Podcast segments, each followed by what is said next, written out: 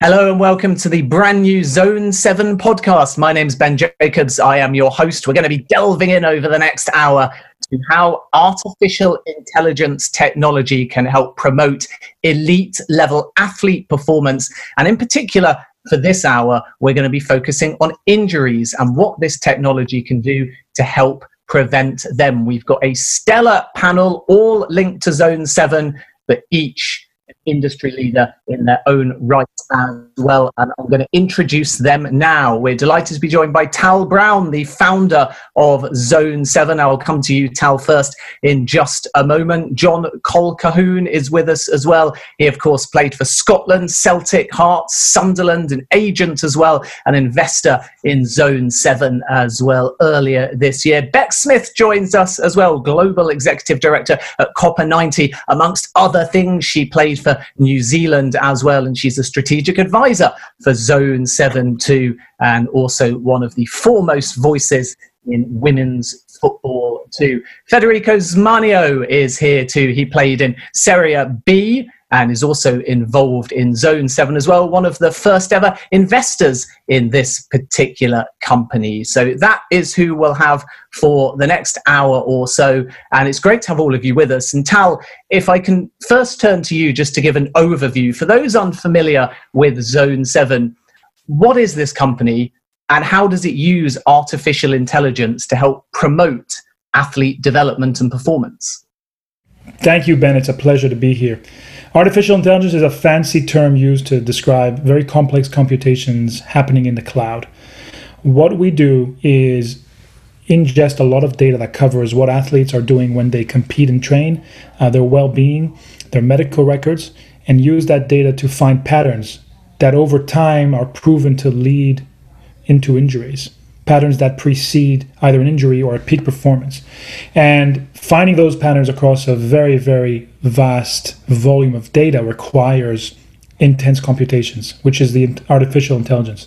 But then these patterns are applied to live data to help teams make decisions about which of our players can go 100%, which needs some calibration, and how to keep everybody healthier for longer.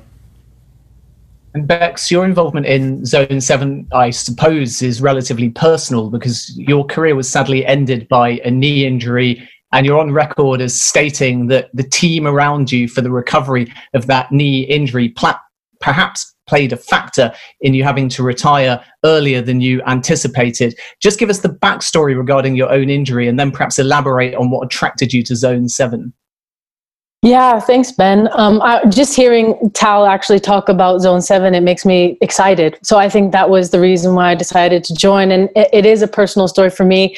My mom said you had the best time ever destroying your knee, um, which I can't actually uh, say anything against. But at the same time, I think that, you know, had technology like this been around when I was playing, um, I probably could have been able to run, uh, which I can't do anymore. Um, and I just think that, especially in the women's game, there's just just there needs to be more support around the medical teams um, and there's so much data and information out there now that uh, it feels almost um, silly not to not to be using it. Um, so that that's why I decided to join Zone Seven. Luckily, they came to me actually, and um, we had the first conversations, and it just felt like an absolute no brainer. That if this kind of technology is out there, I, I can't imagine uh, any team that wouldn't want to be using it to be really honest and especially in the women's game where they need even more support than you know the men's teams that have potentially even bigger medical teams around them and john i know that you've been out in the field talking to clubs about this technology and you've been able to sign one or two high profile ones as well. I won't name the teams in case they're confidential, but if you're able to tell us who they are, then obviously feel free. But from their perspective, why is this technology important? I suppose trying to preempt an injury and stop it happening rather than just react to it is more important than ever in a congested fixture calendar and when we're in the midst currently of a pandemic. Absolutely, Ben, and um, thanks for having me on. Anything to do with Zone 7 really excites me. Um, one of the reasons I became an investor and um, uh, now an advisor to Zone 7 is is about the, the well being of players. I'm an ex player, as is, is Fede and, and Rebecca. And it's not just about what the players are doing now and getting them fit for the Leicester game or the Leeds game. It's about how they're going to play with their children, their grandchildren in 10, 15, 20, 30, 40 years. And with this kind of technology, um, it gives them a better chance to, to not just play more games, which is, you know, I was lucky that um, that I was given the talent I had to play at a reasonable level. A footballer, as the the guys will, will join me in saying, is the best life ever. It's just the best profession that anybody could wish to to be involved in. And now to still be involved in, in, in a company that really, really excites me um, is amazing. And and the the fact is that, that what what Zone Seven does and what the, the technology does. Um, one of the reasons that I love it so much is because it doesn't replace anybody. What it does is allows the clubs to, to manage the risk. It's not saying Zone Seven doesn't say, okay, and one of the clubs and, and um, that, I've worked uh, with to get on board who are very forward thinking is, is Rangers in Scotland, um, and they allowed us to say to, to, to say that, that we're working with them, um, and it's not just about them uh, us saying okay, so and so is injured, he can't train for four days. That's not what Zone Seven does. It's about risk management. It's about giving the information to the sports scientists and the performance guys and the fitness guys who can then make a judgment on the manager with the manager and the coaching staff to decide, yeah, okay, we can handle that risk and the player plays. Or actually, we don't want to lose that player for six weeks, so we're going to watch what we're doing in training and, and, um, uh, and in matches. And it's that level of information, it's an improvement in the added value to the sports scientists, to the coaches, to the coaching staff to allow them to make the correct decisions for their clubs. Because we can't know what the risk profile of a player is. You know, Bex and, and Fede might have been able to play with an injury I couldn't. But an algorithm can't know that, whereas the human element of this is something that really attracted me to it because it's not just purely an algorithm, uh, mathematics saying you can't train. It's, it's, it just adds value, in my opinion, to, to what the humans at the football club um, already deliver. And Federico, you're very au fait with the technology side of things. You're an ambassador for Zone 7 in Italy as well. And I think, as was just alluded to, there's a fine balance, isn't there, between that technology and then the art of football. And there could at times be friction between what an algorithm says and what a manager thinks or wants to do. So, how, when you're coming into a football club or advising an individual, do you win them over with the science, especially potentially with a more old fashioned club that is very gut driven in their decisions? Well, this. Hello, everyone. Thanks, Ben. Um, this is difficult. I think this is the biggest challenge that we are facing is like introducing a data-driven approach to sports and football in particular. This this sport is governed by some, in some cases, very traditional, ancient kind of uh, uh, concepts, and and uh, we need to we need to uh, we need to have a kind of, uh, as John was mentioning, know, a kind of approach where technology and big data analysis comes into place and, and come into play and, and is not substitutive of the work that people in the field are doing, but instead it, it's like uh, empowering the people on the pitch to work in a better way and to be more successful and effective. So as this is honestly tricky because uh, this is something that has to do not just with injury prevention or prediction as we could call it, but it has to do with anything around a sports team or a, or a football club, and even even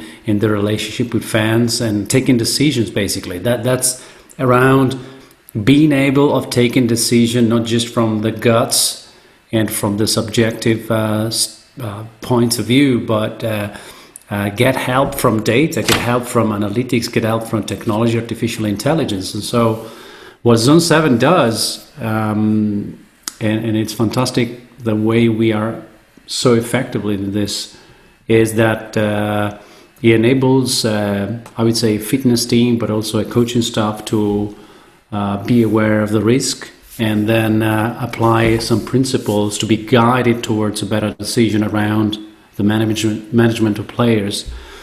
Um, so what, what what I do is explain that uh, in 2020 Um, we can't uh, deny this. We can't deny technology. We can't deny innovation. Of course, uh, as we say, I don't know if you can say that in English, but I'm bringing water to my meal. As as we say in Italian, it means that I work for an incubator. So I'm the CEO of uh, a sports tech incubator, which mission uh, is to bring innovation into sports. So I honestly preach the same things because I I strongly believe in this.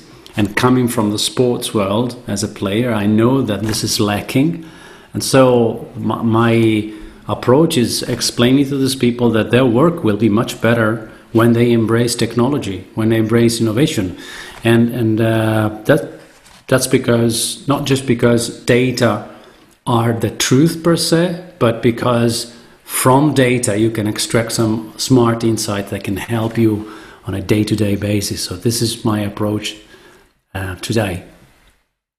Yeah, that's really interesting. And Tal, let's start breaking things down now before we talk about some athlete led stories and get some personal insight into injuries, recovery, and recuperation. But what within your algorithm comes before all of that? Tell me about some of the predictive indicators. I appreciate you might not be able to give away some secret parts of the algorithm, but I'm sure that you can elaborate on what you're factoring in to try and prevent an injury. I presume it's things like age, pre existing conditions, and other medical factors that you can readily get your hands onto. But maybe you could explain for us in a little bit more detail about how that algorithm is put together. Sure. So, the one of the unique things that we've tried to do about Zone 7 is to create a holistic view rather than just analytics on top of one product or one technology. We try to bring in uh, as much data as we can. And I think there are four categories to look at that we look at. Number one is the player profile, their you know their history of injuries, their age, their position, you know your typical stats. Um, the second and uh, just as important is what they are quote unquote producing as an athlete, quantifying the workload, quantifying the running, the distances, the speeds. These are all collected usually through wearables used on, on under your shirt, sometimes through cameras. But it's a quantification of what you're producing as an athlete. And then the other categories, one of them is about well-being. Are you well rested? How how good was your sleep? Um, things like that that are now available today through off-the-shelf tools that are not not that expensive. And the fourth category is when teams go deeper into your medical state. How strong is your hamstring? How flexible is your quad? These are measured today digitally through technologies. So all of these go into Zone 7's um, processing platform. Um, and, and, and as you say, it's difficult to, to break down the algorithm case by case, but the important thing is to understand it's not about your numbers, it's about how your numbers change over time. So it's not about running 10K or 12K or 8K in a game. It's about how that number compares to what your body is used to. So everything is what's called baselined or normalized to your averages over time, et cetera, et cetera. And that's a key part of what we do. It's creating that intelligent baseline so that we can compare one player, you know, 32 year old one position to a 19 year old in, in another position. Not to say they're the same, but using this baseline technology, you can certainly uh, look at trends that may impact both of them. And Bex, along with the algorithm, I would assume that you would endorse practical recommendations to prevent injury and ultimately help players that have unexpected injuries recover. So, if we look at women's football, for example, there's a train of thought that said for many years, there just wasn't a boot designed for women. And as a result, they were getting certain injuries that the men weren't getting. And in addition to that, the semi professional clubs and even some of the professional clubs didn't have medical tied in. So they wouldn't have been able to recuperate as quickly as well. So, whether it's in men or women's football, what practical recommendations do you think modern football should have to use the Zone 7 algorithm, but then in reality, complement it? with measures to ensure that either people stand the best possible chance of not getting an injury, or if they get one, they can recover rather than be forced to retire or spend longer on the sidelines? Yeah, that's a it's a great question. I think one of the things that Zone 7 does so well is it makes very complex technology, like Tal mentioned AI, very simple. Um, and it makes it breaks it down so it's not scary. And I think that's the thing that when people think about using technology in sport, you know, Fede works for Wylab and his that's his job. One of the things, one of the barriers I see, especially in the women's game, but just more broadly, is that using really complex technology and using like words like AI becomes quite scary for people who aren't necessarily used to using a lot of technology in sport. And what Zone 7 does, it breaks it down into very small bits that you can use. Um, and without overwhelming those that are using it to be able to actually give practical advice and, and changes to training schedules. So, you know, also making things more individualized. And I think that was what was missing when I was playing, even when I was playing at Wolfsburg when we we won the Champions League. I mean, arguably one of the best clubs in the world at the time.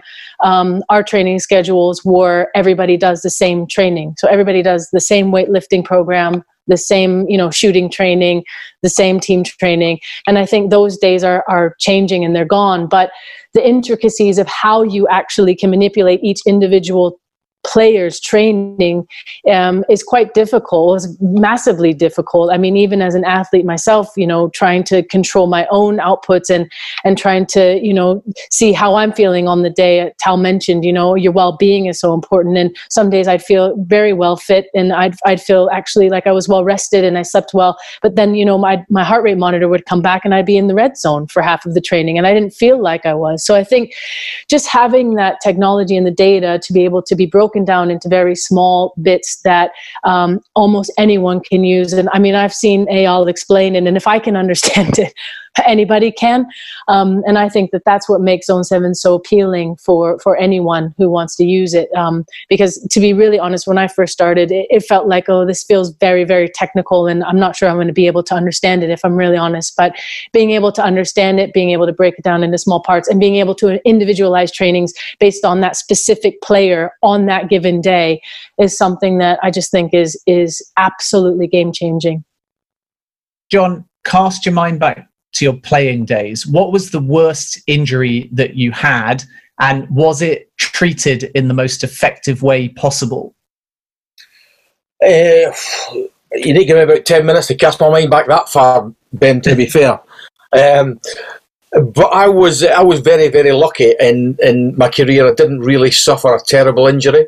Um, I uh, pulled an adductor, um, a maximus, uh, when I was in Millwall, um, and uh, the, the, the care was okay, but I was I say I was very lucky, probably because I jumped out more tackles. I, I wasn't really a physical player, so I was I was lucky. I could anticipate. I think they would call it diving now, but I would anticipate a lot of challenges that would stop me getting a serious injury. Um, so, but it was it was the the the medical care of the eighties and nineties. Um, but and I, and I don't say this lightly, and I, I don't say this flippantly because I say a lot of things flippantly. A lot of clubs actually haven't moved on. They think they've moved on, but they haven't moved on, and they're not using the technology and the um, yeah they got more the more personnel in. Yes, they've got more more uh, data in, but it's what they're doing that. What are they extrapolating from that data, and how are they applying it? That's the key. Um, and whether it's, it's Zone Seven or, or some other technology, um, they've got to embrace it. They've got to embrace it because, um, sadly, uh, the economics of football has always been pretty precarious. But COVID nineteen has made that um, that situation um, or heightened it enormously. So every single football club in the world, and you include Barcelona, Real Madrid, Manchester United, you saw Tottenham's results today. Every single one of them have got got got to get more bang for their buck Somebody explained it to me the other day that they have to get a buck out of every 90 cents they spend. And that might mean that instead of having a squad of 26 that the coach likes, they can only have 23 or 22 and sometimes 19. And if that's the case, then they need to have just about every single player available, not only for match days, but to train because that's what the other thing that Zone 7 does. The availability, the figures that we've got are not on purely on match day, they're on availability to train. And that's one of the things that, that some of the coaches that are already um, bought in um, really love about the technology. It's not that, because people get a little bit scared of, they get scared of new things. That's just a human, um, a human trait.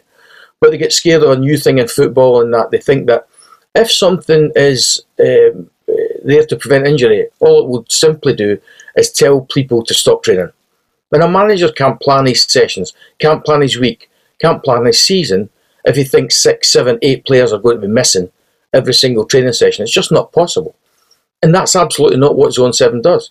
In a lot of the cases, a significant amount of cases, it will actually tell the players, or recommend, we don't tell the players anything, recommend to the coaching staff and sports scientists that they train a little bit more.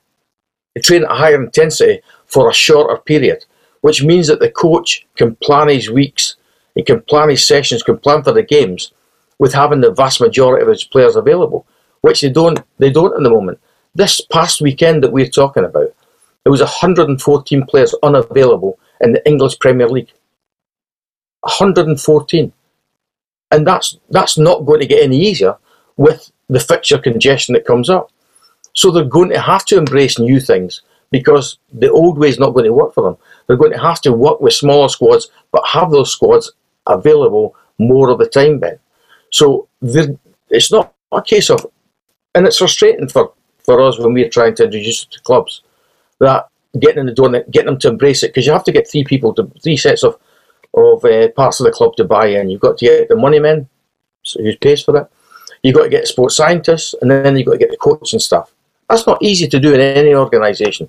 And in a football club where there's some closed and fixed mindsets, it's even more difficult.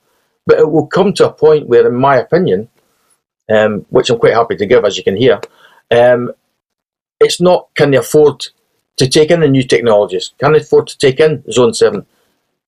It's really can they afford not to.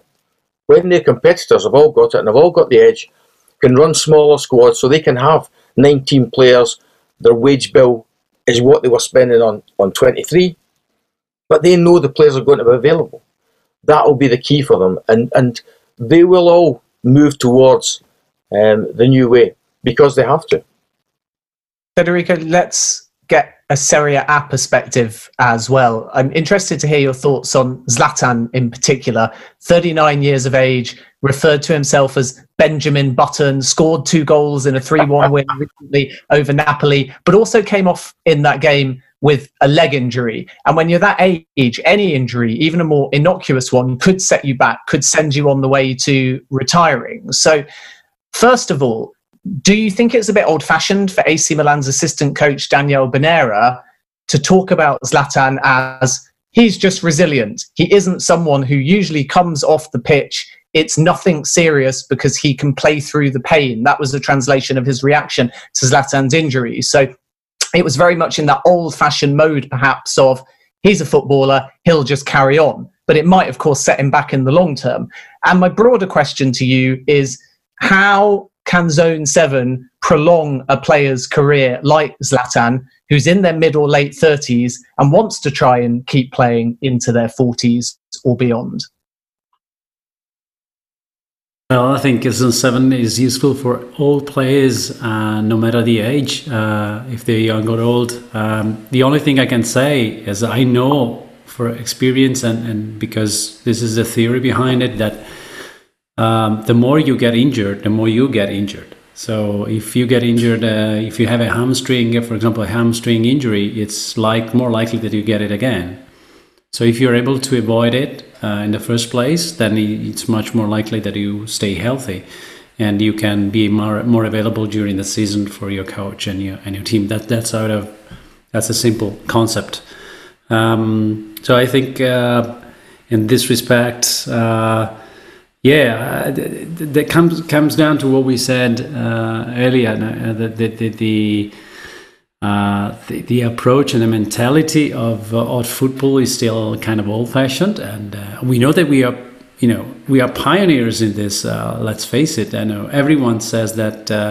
I think you know injury prevention is such an abused kind of word. Everyone says that they do it, but in reality, in reality no one uh, is really doing this effectively. So when you when you you know when you when I met with uh, Zone Seven, I was uh, very surprised, very excited, and then when I dig deeper into the system, I realized that we were doing this for real, and and so I. This is the reason why we, as a Wylab, we got involved in this uh, in this whole situation and business Um, and and so I, I think it's it's it's a long term journey with uh, with the football club because you can't avoid injuries uh, 100%. So it, it's we know that injury is part of the life of a football club.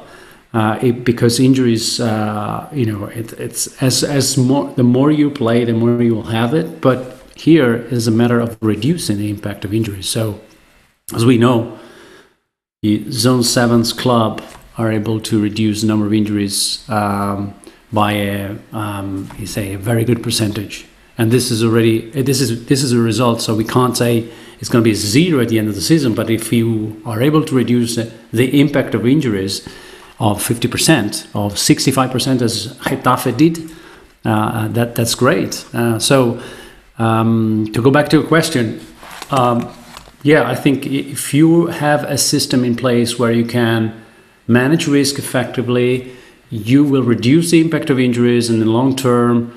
All players will benefit from this, and they will have less number of injuries. Of, course, uh, not all injuries are created equal. So in some cases, you get injuries out of you know um, an impact uh, during a during a match, and uh, this is difficult to anticipate. But uh, in general terms, I think uh, it's just uh, you know a strategy around being able to manage your players and risk during the season.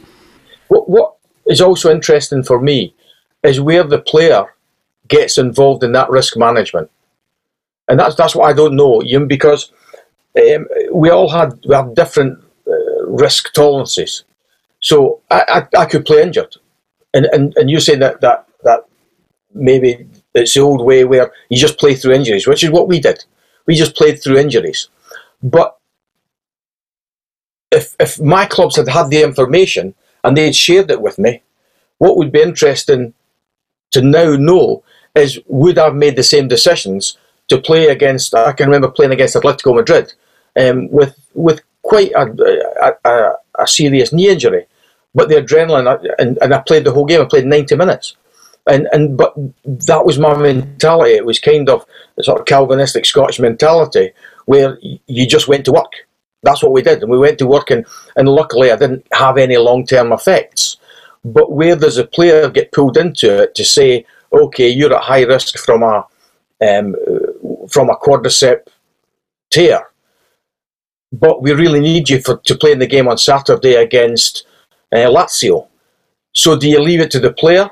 or is the club in sole control of that data without sharing it with you and then they make the decision. Because we, we, we will all come back to I think keep saying that we don't make the decisions.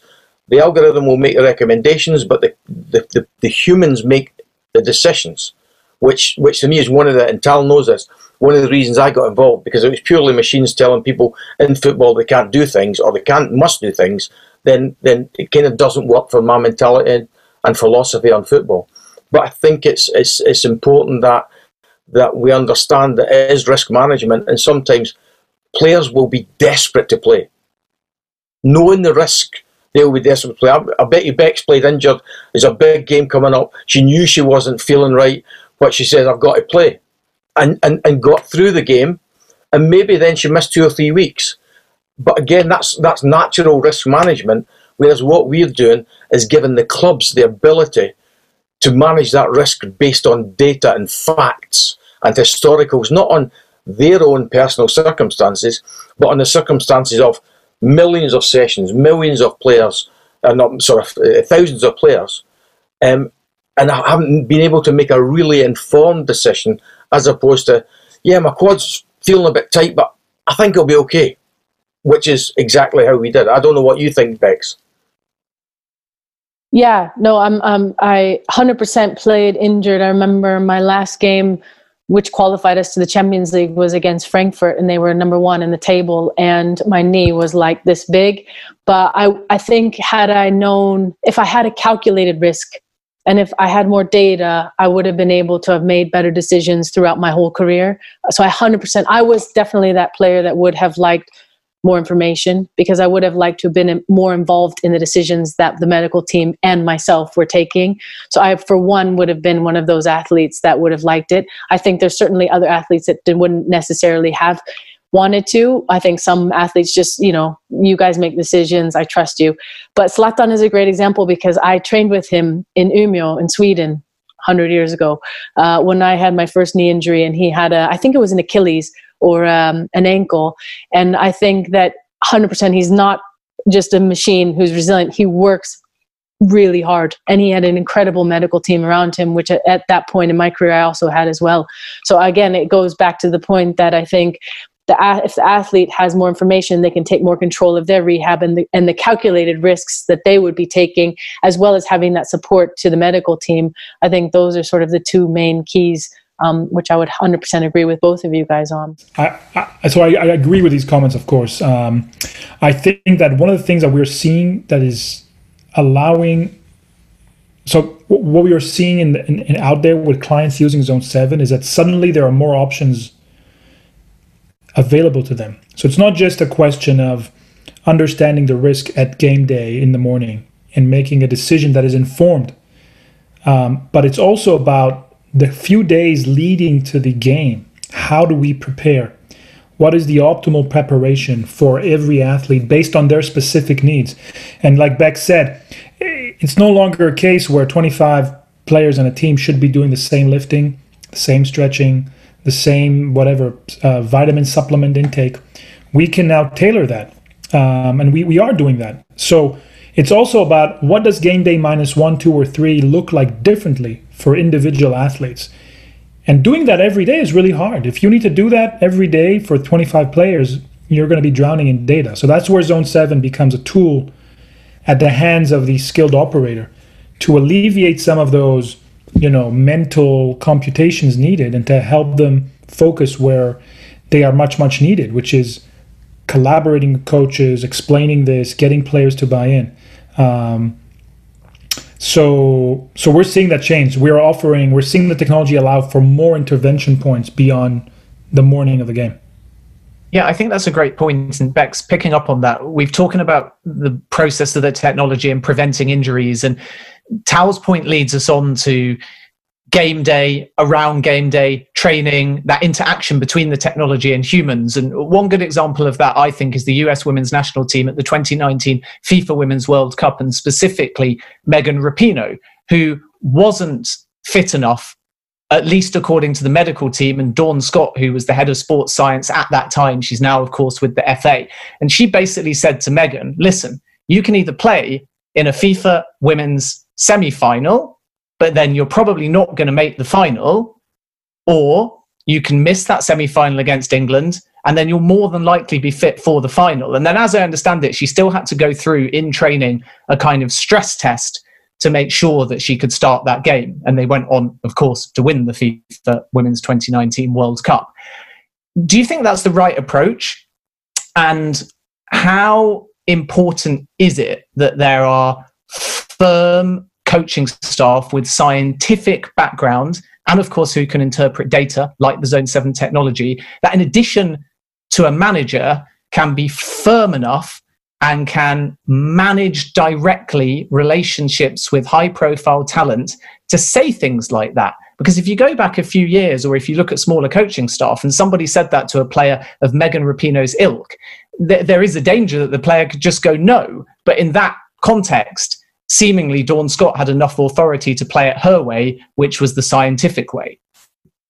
Well, yeah, it's it's a great example, and I think Dawn Scott is one of the most incredible sort of sports scientists out there. But one of the reasons is she she analyzes a lot of data, um, and I know that because you know I brought her in to work on a couple projects when I was working at FIFA um, to have her help sort of analyze um, some of the data that we were getting from the tournament. So she's absolutely brilliant. But that's probably a really good point that one of the reasons why you can as a sports scientist talk and make those decisions with those types of players is because they actually respect you.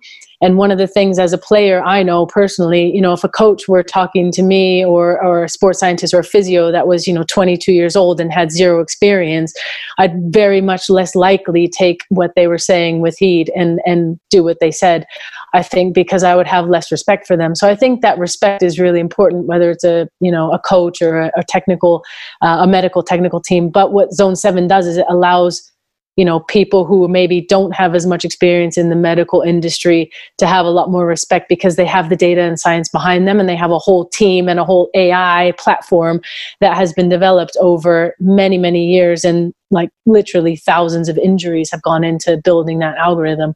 Um, so I, I do think that the more data and the more science that is involved in decision making the better it is. And i mean the horror stories that I have, not just from my career, but other friends and players and teammates. And even now, I was just talking to a very top player in the WSL literally a couple hours ago. She's injured right now.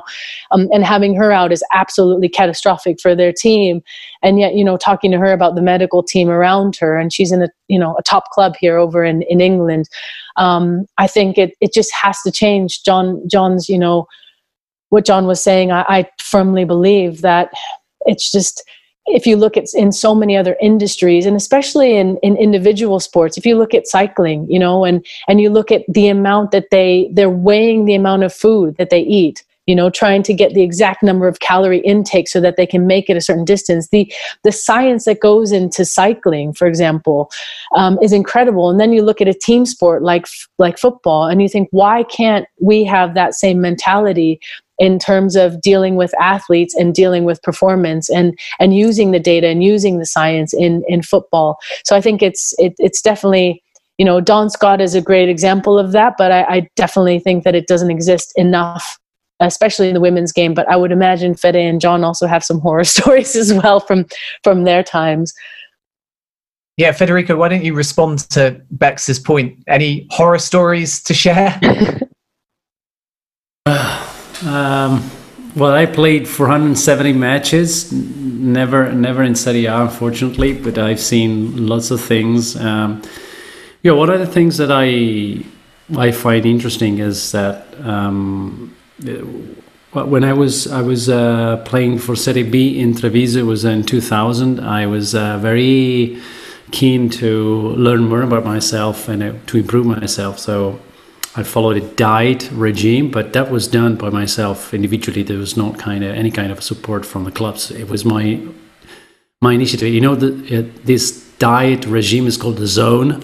Um, I think it's pretty pretty famous and popular. But in 2000, it was something pretty new, and so I followed, and, and I started feeling much better. And uh, and then I remember my my teammates teasing me because I was asking for ham in the morning at breakfast, and then everything like this became uh, mainstream. Um, so, and the other thing that I noticed is that the other the the, the, the part of the body that we don't train at all is brain, uh, the mind. So this this other thing is uh, is something that is totally um, overlooked, I think. Uh, and I was experimenting and think, and uh, because I I had a I was I sensed that sometimes players are limiting themselves because they're not tapping into their full potential just because there's lots of noise and lots of stress. And, and if you're not able to deal with that and or you're oversensitive uh, you might you might not express yourself in the right way. So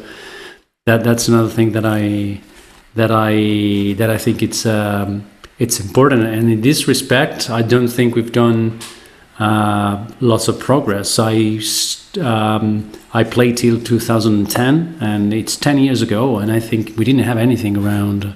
I'm not even say personalized training, as Bex was referring to. That was a you know like a dream, um, an ideal situation, but we didn't have anything around big data analysis technologies. And I remember just watching games on Thursday. Uh, before just preparing the, the next game, just by watching videos all together, but that was it. And so I wish I could have, um, you know, experimented with Zone Seven, not just with Zone Seven, but with other te- with other technology, especially in terms uh, of injury prevention. Um, there was nothing, and and uh, and honestly, you you you were just uh, by yourself, and of course you had a coaching stuff, you had a medical stuff, but you know you just follow the recommendation that they wanted to give you and that they gave you, and uh, and if you were important, uh, you played, and if you weren't important you stand on the bench, and and uh, that was that was it. So uh, that was uh, part of that. That's my experience at least, uh, and uh, So there's lots, lots of room for improvement in terms of uh, personalized training and especially um, considering data and talking with players, having them on board, having them involved in the process of understanding if and how they can play and they can perform. So yes, that's my no horror stories, honestly, uh, but uh, that's my experience. Lucky you, Fede. no, yeah, I was I was pretty lucky. I had uh, well, as a matter of well, I broke my leg, uh, but it was not during a season. I was um, on the beach uh, on vacation. But uh, and so and and I had like slight injuries. I was lucky as lucky as John might be. I was um, pretty strong in terms of um, you know. Um, resilience. Uh, I just had small hamstrings injuries or, or tendinitis, uh, but I could play all the same. So I didn't didn't. I was pretty lucky. Apart from that episode, that has to do with my mind and not not with the, things. But um, Tal, did you, do does Zone Seven account for inebriational uh, d- uh, injuries, uh, or is that like the next phase? uh, no, no, we. Uh, but we are uh, specifically we are now starting to be asked by clients to look at um, data from um, from well-being products. You know, like your mm. Apple Watch, and are you are you well rested? Are you under stress? Uh, looking at kind of personal well-being metrics um, and that's turning out to be really helpful not just because you know you can have the same volume of work load well rested versus not well rested and your body will respond differently but also mm-hmm. because it offers intervention right like one of the key things that people report about using products like uh, whoop and Oura and apple is they are sleeping more they are they are making a mindful effort to get that extra half an hour of sleep, and that has dramatic effects uh, over time. Mm. I'm not really surprised. Ben, I, I, think the the Dawn the Dawn Scott um, Megan Rapinoe one it comes down to trust, trust and connection, which is the key to to any well any management um, uh, decisions and whether they're taken on board by the by the athlete, the player. Um, and I think that Dawn Scott must have had tremendous trust and a tremendous connection um, to for for her advice to be taken on board. Um, and and what what we've got to hope is that Zone Seven um, gives the the sports scientists, the coaches, um, the coaching department um, the ability to, to, to build more trust with the players so that they can go to the players and say, oh, it's not just a matter of saying, listen, if you if you play Saturday, you can't play for six weeks. We don't think you're going to play for six weeks.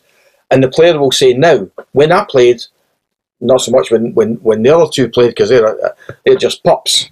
But when I played, um, we would have said, we're playing. And if the manager had come and said, you're not playing Saturday because um, we think you're going to be injured, we would have thought we were being dropped. There would have been no. Whereas if they could have come to us and said, "You're not playing Saturday because you, yeah, you'll be ready for the Atletico Madrid game, but you're going to miss six weeks after that, and we need you for those six weeks because we're in a relegation battle." And then they could prove to me that what they're saying is true. Whereas if they're just saying to me, "Listen, we think you're going to struggle after this game," it's difficult for that trust because all I want to do is play in this big European game. You mean that's a it's a mentality, it's a it's an adrenaline thing. Somebody's telling you you can't do something that you've you live and breathe for. You live and we lived and breathed to play football. The match days. We love tra- well, I love training, but I lived and breathed for those match days. And so when somebody said to me, it's taking one of them away from me, that I could never get again.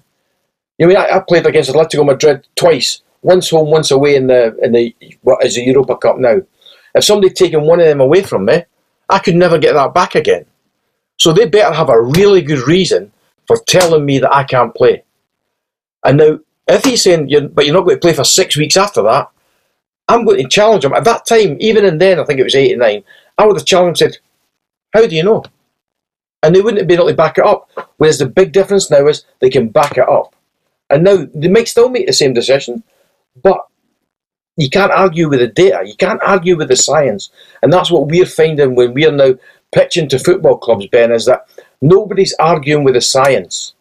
Yeah, they might argue on different different issues, and we might not get buy-in because people are old school. But nobody's arguing with the Zone Seven science, which is remarkable. It's a remarkable sea change. I don't know what Tal's opinion is. Um, I, am just going to give giving you my opinion on how I'm feeling when I'm front facing people that are talking about it. There's no challenge on the science, and that's a change even in the, the short, relatively short time that I've been involved in in this amazing and exciting business. Um, I don't know what Tao's, Tal's opinion on that would be, whether whether he feels that, that there's there's been a difference in, in, in the, even the relatively short time I've been involved. Yeah, I'll bring Tal in in a moment, uh, but I want to ask Bex something first. One thing I'd say as well is it'd be very difficult to tell John not to play if, when he was demanding to play, he was banging that hand clenched fist exactly. as hard as he did into his palm three decades on that absolutely terrified me. So i dread to think how a manager could say no you can't play. But bex i think john I, am a manager was only one one meter 65 ben. Uh, but bex before i bring tal in I, I think john makes one interesting point which is that of course players at large want to play especially in the big games. But due to the fixture congestion they might not actually want to play in all of them. And it's difficult for a footballer to say that publicly because it's not that great PR. But FIFPro did a report and basically said players are playing too much. And in other sports, such as the NBA, minutes restrictions are just a given. So, what, what is your opinion on football following suit and saying, of course, we want to try and preserve and prepare all of our players for the big games. But if in all competitions we're going to be playing 60 plus games a season, is there anything wrong with planning for minutes restrictions and telling players that they're not going to play in certain games rather than only judging it on how fit you are come a match week. No, absolutely. I mean, any team that doesn't manage their players and give them less minutes throughout the whole season so that you're not playing 90 minutes of every game is I would argue is not managing their team properly. So I think, you know, the shift from playing, you know, you're starting 11, playing every single minute of 90 of all your games, 90 minutes of every single game to managing those players and, and wanting to start your, your strongest team against the strongest opponents um, is an absolute must now. But w- one of the other things that I think that, um, that John mentioned that is so, such an interesting point. Actually, everyone's touched on it. Is is the human element of the technology as well? So it's understanding how you deal with the players, bring in the players, involve some players, and leave some players out of those discussions who don't necessarily want to be in them. I think that's the part that I really got excited about Zone Seven. Now looking back, and now that we're discussing it, it's it it sort of is becoming even more clear that it always feels like there's a technology element to this that is absolutely phenomenal. That the more you sort of see it, and the more that Eyal explains it over and over to different people, and I've sat on those calls, the more I'm just sort of mind blown about the technology and how, what it can actually do. But what I actually genuinely like about working with these guys is that everybody sort of understands the human element to it so that technology can never replace the human element of making decisions so and even if you are making those decisions there's still a human element to explaining why yeah. and how and making sure that those players are still going to be performing even though the technology is saying actually but today you probably shouldn't and we're going to rescue or we're going to train you in a little bit of a different way.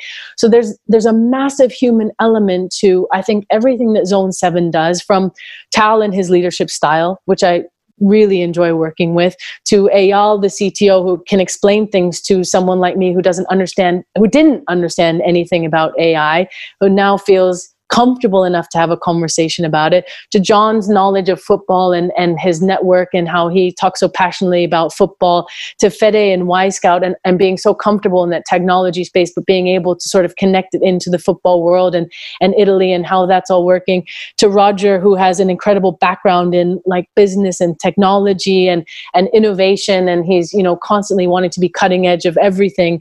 So I, I think there's a human element to Zone 7 that sort of comes out in the technology as well. So it makes it very easy for, I think, clients who are working with Zone 7 to buy into that like human element as well. And I think that's really unique working with um, these guys now and seeing other technology companies that are you know on the market or tech platforms that are out there um, they're hard to understand i think for people and even if you have that technology you still need to be able to work in a team and have the human element to it So I think it, it, was a really interesting point that John mentioned, and I think Tal is a, is a obviously a big uh, believer in the human element of everything. But I, I think that's why this company in particular is is so fascinating. So we've got about 15 minutes to wrap things up, and I'm not going to overrun because otherwise we're being irresponsible and we'll end up giving you all vocal injuries, which wouldn't be on brand for Zone 7, I guess. But Tal, along with the human element, along with the individual element, are there any broader factors that your algorithm has shown that make a certain team or style of play more susceptible to picking up injuries? Because fans will sort of look back and say, there was a few years under Liverpool where they had a series of only hamstring injuries. Was it the way they were training? Was it their style of playing? There'll be Leeds United fans that say Bielsa's Leeds burnt out towards the end of a number of seasons before they got promoted to the Premier League because they play with a high press, they play with a high intensity. Are you learning anything away from the individual and relating to a team, either in training or on match day, with a certain system, with a certain style that you think could be a factor in leading to more injuries? Yeah, so so I know I know it's a very much desired topic. Um, I have to be respectful to the sacred contract uh, we have with clients where we don't discuss anything related to them. So, um, but I will want to say a few things. Number one is we have now validated technology in over I don't know for over forty teams from football in Spain, Italy, Germany, UK, US, NCAA colleges. Um, and we have not seen geographically a specific league produce higher detection rates or injury rates than others. So, you know, when we initially partnered with the first UK client, all the data we had in the algorithm was from Spain and Israel and Germany. So the question was, will this work on English football? And the answer was yes, it absolutely did. So, from a human performance sports perspective, there is more in common than there is apart. Um, I do think that the way staff, a specific staff in a specific season deals with uh, uh, injury risk is somewhat uh, a special attribute of that staff. Um, it could be about the ability to intervene with training volume. Can we go easier today or not, depending on the staff? Um, it could be about the kind of um, severity they treat as a as an as an alert. Sometimes you something has to be really broken down before it gets treated. Sometimes they're more sensitive. So so we've seen we've seen teams use different uh, tools, different methods, and different cultures. Um, the th- the one thing I've seen work very well is being able to create an open uh, culture with players that players feel like they can trust you in saying i'm not feeling great today. This is hurting or whatever the discomfort is. Some environments discourage that. Some environments encourage that. Some environments reward or punish that. So over time we've seen the EQ element of staff with the players, when that is solid, then we've seen that do do better in general. Um, but and it also emphasizes how important the EQ element of the operator, because you need to manage the players, the doctor, the head coach, um, and integrate all this data and all this insights into the process. So I think that is something we've seen do well uh, when when teams can create a culture of openness and willingness to to evaluate, and we've seen that in several teams, um, more so than others, and it usually starts from the top, from the uh, organizational leadership and and how that is uh, trickling down. And Federico, as I mentioned at the top, you're CEO of Wylab, one of the first investors in Zone 7. Just give us an outline as to how Wylab fits into Zone 7 and complements it? Yeah. So when we well when we started uh, the relationship with Zone 7, we weren't investors. Uh, but we had invested in something similar, I would say, uh, um, three years ago, and it didn't work out. So it was something. It was an Italian company doing something, you know, pr- um, promising to do something similar. It was not the same thing, but it was in the area of injury prevention. So we read about uh, what uh, Zone 7 was doing with Getafe, and we got very curious. So we uh, we organized a, a, call with Tal, and we started talking with them. And uh, and then it, it, it became a commercial a relationship, an advisor a relationship, and so we we try to help them enter the Italian market first, and and uh, what we wanted. I mean, the first thing I did, one of the first things I did, I I pick up my phone and, and I rang uh, Javi Vidal, which is the fitness coach, coach of Getafe, and I asked him hey, listen, Javi, can you explain how this system works? I'm very curious. You know, I'm a former player, so I just want to understand. And he explained to me how it worked, and, and it was like impressive because they were having great results, uh, reduction in injury rates, and the impact of injuries was, you know, they had like a the low number of injuries uh, for two or three seasons in a row. So I went back to my people at Wylab and say, hey, listen, guys, we this is serious uh, this is something that we need to bring into the Italian environment because the mission that we have is bring innovation into into the sport. So I was genuinely uh, involved because I wanted to bring something of value, and I thought there was a big value in this. Um, so um, uh, the, we know that injury is a big, big, big issue, and so we just wanted to to tackle this. Not just, and then the, the other thing that it fascinated me was the fact that uh, Zone 7 starts from pro, pro sports, but then it potentially can be potentially deployed in the endurance sports. So I'm a runner. I do half marathons and 10K. So I wish I could have an app like Zone 7 telling me, hey, listen, today maybe you should do a bit less or a bit more of this and you reduce the number of, of uh, total kilometers per week because otherwise you, you could incur an injury. So that, that's the future for me. And then it could be also deployed in other uh, in other uh, verticals like uh, medic, doctors, people involved in, in the industrial sector. So, but then I started working with Tal and the team. And when we started working together, and I uh, going in the same lines as, as Bex, we, we understood that the quality of the team was, uh, I would say, I wouldn't say higher, but the same level as the quality of the product. So when I started working together with uh, Tal, Eyal, Roger, um, who I, I knew before before before Zone Seven Bex John.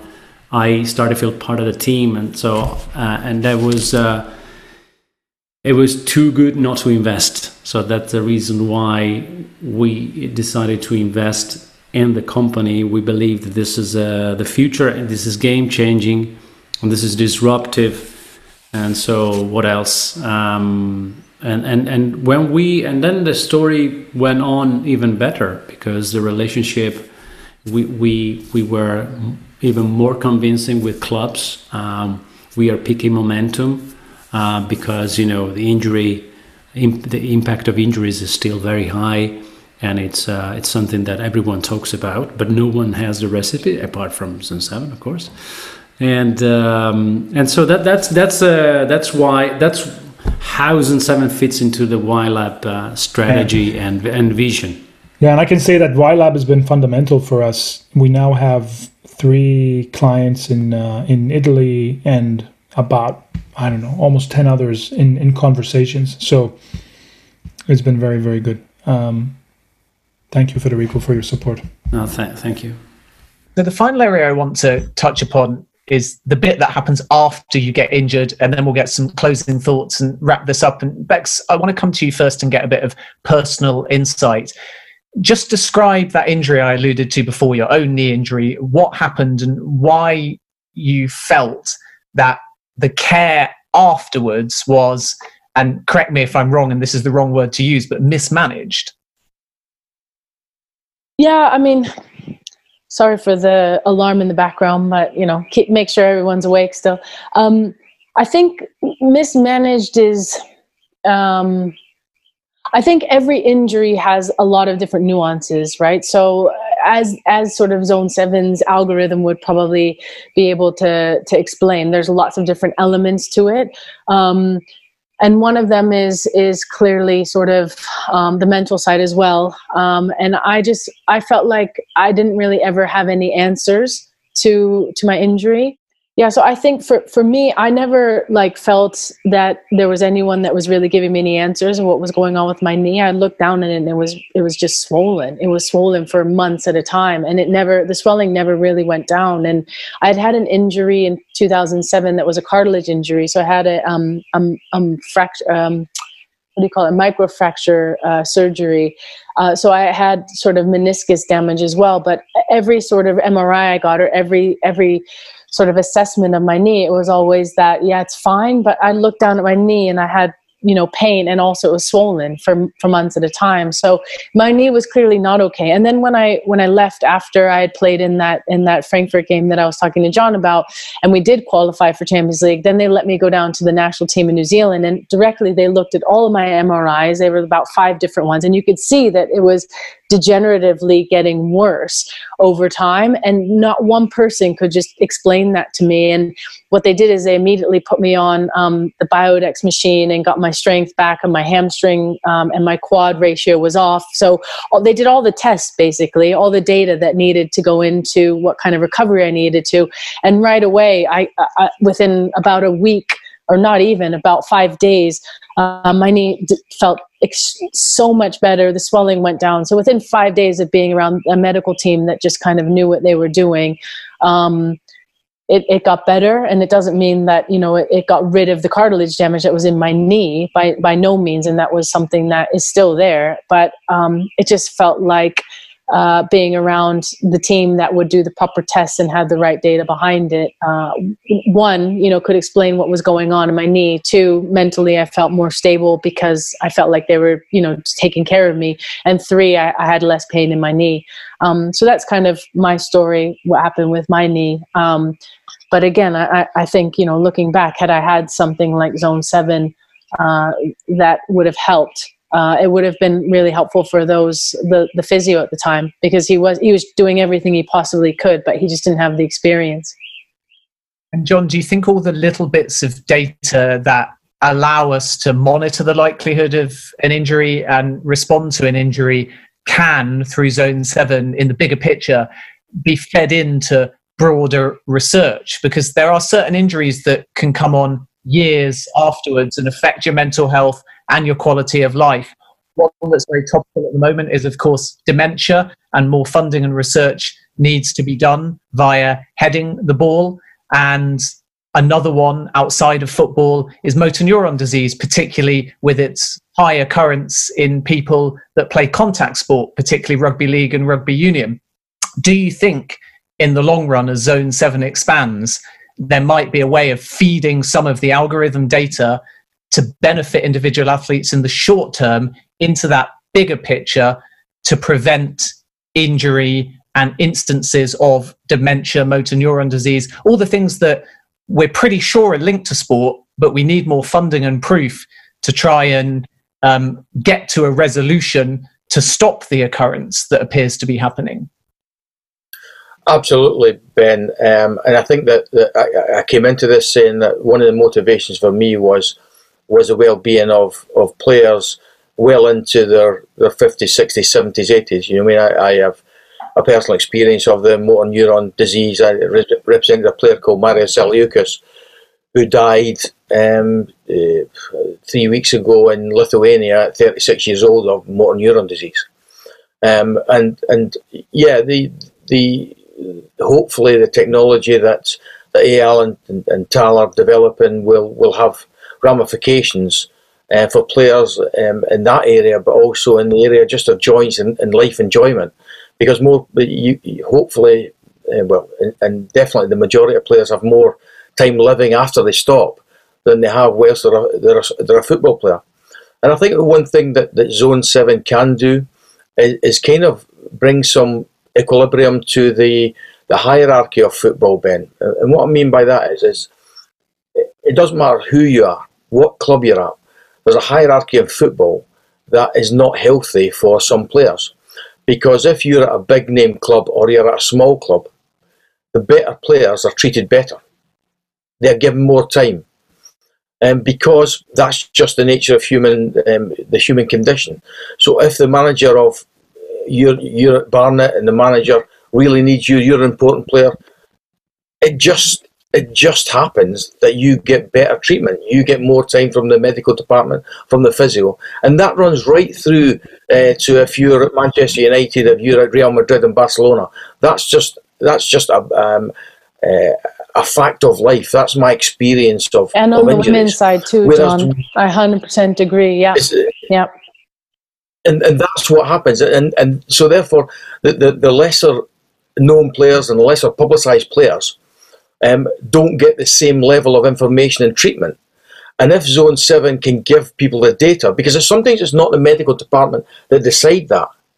They don't just they just don't have the time. A lot of people in football are time poor, and um, because they're overstretched and and the, their their focus is getting the player ready for the match.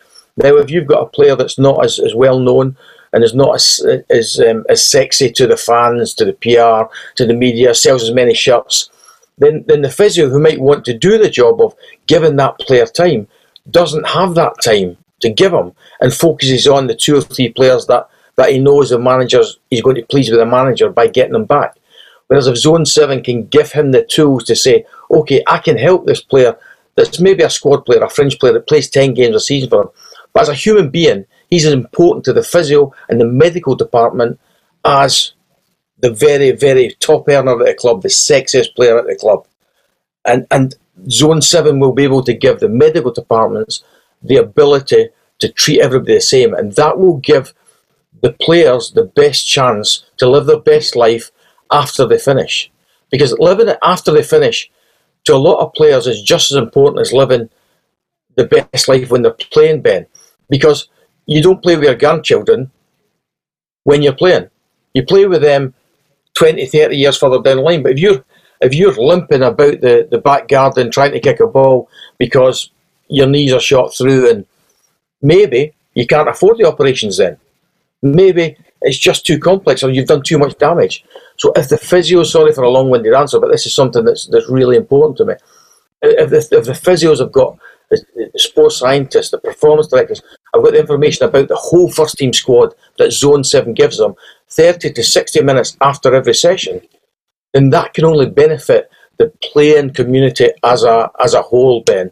And I think that's really important, and it's, it's, it really is something that that that that I admire um, for driving this business forward and to get to give these players the best chance, men and women, of living a great 60, 70, 80 years rather than just 20 years You've done it. Yeah, you made a hundred grand a week, but now you're dispensed. Yeah, now you can hardly walk. That's what happens. People don't understand. People don't believe that. That's what happens. It happened in the in the eighties when I played, and trust me, it's happening now. There'll be players that are not getting properly cared for because they're not getting the right information, and the medical departments don't have the right time, and they'll all deny it. And I can tell you, it happens now. Yeah, that's really well said. And I'd love to dive into that topic with all of you in our second Zone 7 podcast. I'm going to get a final word from Tal and then closing thoughts from everyone before we wrap things up. But specifically, Tal, on that period after you get the injury, what role can Zone 7 play in potentially using your data to advise clubs or individuals on how, if somebody does their ACL, for example, they can recover as quickly and as safely as possible. Is that something that AI technology can also be used for? Yeah, I think it can, but I also think that the gap between this job being done by uh, non-AI and with AI is it's smaller because if you're coming back, there's a lot of eyeballs on you. And there are people in the club whose job it is to look specifically at recovering players. So so I, I, generally think we can definitely help because comparing your ACL recovery to about 10,000 other ACL recoveries can definitely find insights. Um, but uh, another thing I'm really interested in that area is the the player well-being from a from a from an Apple Watch perspective, right? Um, there's coming back from an injury, but there's also helping you look at your well-being outside of the facility right? Are you recovering well enough? Are you eating well enough? Are you hydrated? You know, so a tool to help you navigate these decisions, not just around how, how much can I live today or how, how, how much can I run, but also around other other aspects that impact quality of life and well-being. I think that's a huge potential for us, um, and it touches on things that we already do. I mean, we are already helping um, emergency room staff and military clients deal with fatigue and exhaustion through the same technology and tools. So this clearly applies to sport as well. Okay, so let's get final thoughts then from all of the panelists before we wrap up. Federico, coming to you first of all. As I alluded to earlier, you won the first investors in this particular project. So, why invest in Zone 7? What is your message to clubs or individuals watching as to why they should get involved? That's very easy. They should invest. they should be get involved because Zone Seven is uh, is the right tool for reducing the impact of injuries that is uh, now so detrimental to club performance. Uh, has a psychological psychological uh, negative impact on players and the team, and especially an economic impact. So, I think this is a way uh, to avoid all these uh, negative situations and and in the long term, in the long run, uh, improve the performance of the team. Because if you have all players available or more players available, you are definitely uh, capable of performing better at the end of the season. And Bex, almost with your COPA90 hat on, why is it important to tell the Zone 7 story and use digital platforms to do so? Because if those that aren't using it are out injured, that's a very lonely time. You can be forgotten as an athlete. So I, I, would imagine that you agree that a podcast like this and using digital platforms to show that there's hope and improvement um, is something that is very valuable, particularly to those who are out injured and could benefit from Zone 7. Yeah, and I think, um, you know, finding businesses and companies that are inclusive in football is very difficult and Zone 7 looks at players as human beings first. And what they have been very um, purposeful about is making sure that female players are no lesser than male players are, even though there's less commercial value in them. And I think that that is a very, very powerful statement. It's very difficult to find. Um, and being inclusive of the women's game, because it is football, is something that um, I'm extremely excited about in terms of what Zone 7 can accomplish because it's not ignoring the other 50% of the population, which so many companies do in football. Um, and so I, agree with John, and I wanted to echo his thoughts that that players are human beings first, and and that I think is is a more beneficial message in football that we, we should sort of follow suit on. And John, the software, the artificial intelligence at Zone 7 is providing marginal gains, which are so vital in football. And the difference that it provides might just be the difference between Scotland winning the Euros or not. Yeah, well, it's, it's uh, they're not telling AI are not miracle workers, so I'm not holding much hope for that. But um, yeah, no, listen, it's it's about marginal gains, it's about big gains.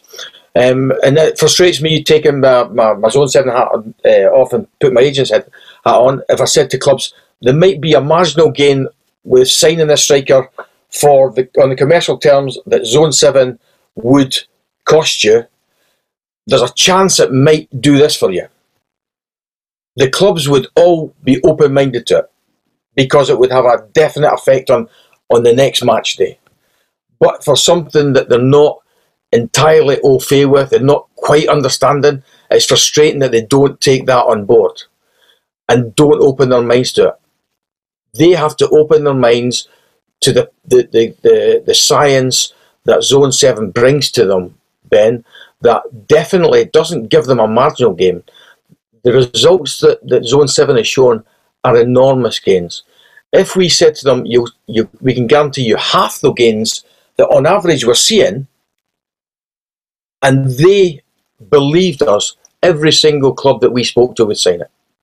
And I think that that's the challenge. And once they once they understand and they see their competitors getting the gains, they will all rush to be on board.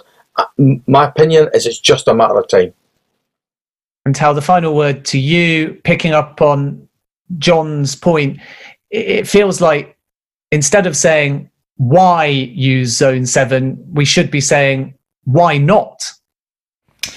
I think the industry is changing. Um, a couple of years ago, it was hard to almost impossible to to convince football teams to, to, to even try this. Um, and I, and I, we're seeing a few trends. One trend is that everybody's now investing a lot of capital into collecting more data wearables, TV, videos, uh, medical devices. So there's a lot of data, but then there's very little um, interpretation of the data in terms of technology. So that's happening. Uh, the other trend we are seeing is that the industry thinking is slowly changing from uh, resisting AI or resisting uh, novel ways of analyzing the data to being open to experiment and to, to try. You know, maybe 30 years ago, um, the concept of using algorithms to trade stock in the stock market would have seemed like heresy to many financial people. And today, it's the absolute standard. So there is an evolution natural, and we are feeling it. So the big message that we are saying to our clients is this is a no, a very low risk way to evaluate a new technology that can have a ma- major impact. And the more the more our partners feel comfortable with this evaluation being low cost and low risk, then the easier we are. Because once they evaluate, we've seen you know almost 100% rates of the buying into the product and buying into the platform. Fascinating stuff, Tal. Thank you for your time. My thanks as well to Bex, to Federico, and to John as well. I'm sure we'll be back with another Zone 7 podcast soon. But in the meantime, to get involved, to invest, to talk to Tal or any of the team, zone7.ai is the website. That's zone7.ai. It has all of the contact details from myself, Ben Jacobs. Thanks for listening. And please do continue the conversation around Zone 7. We are improving elite level performance through artificial intelligence. But for now, goodbye.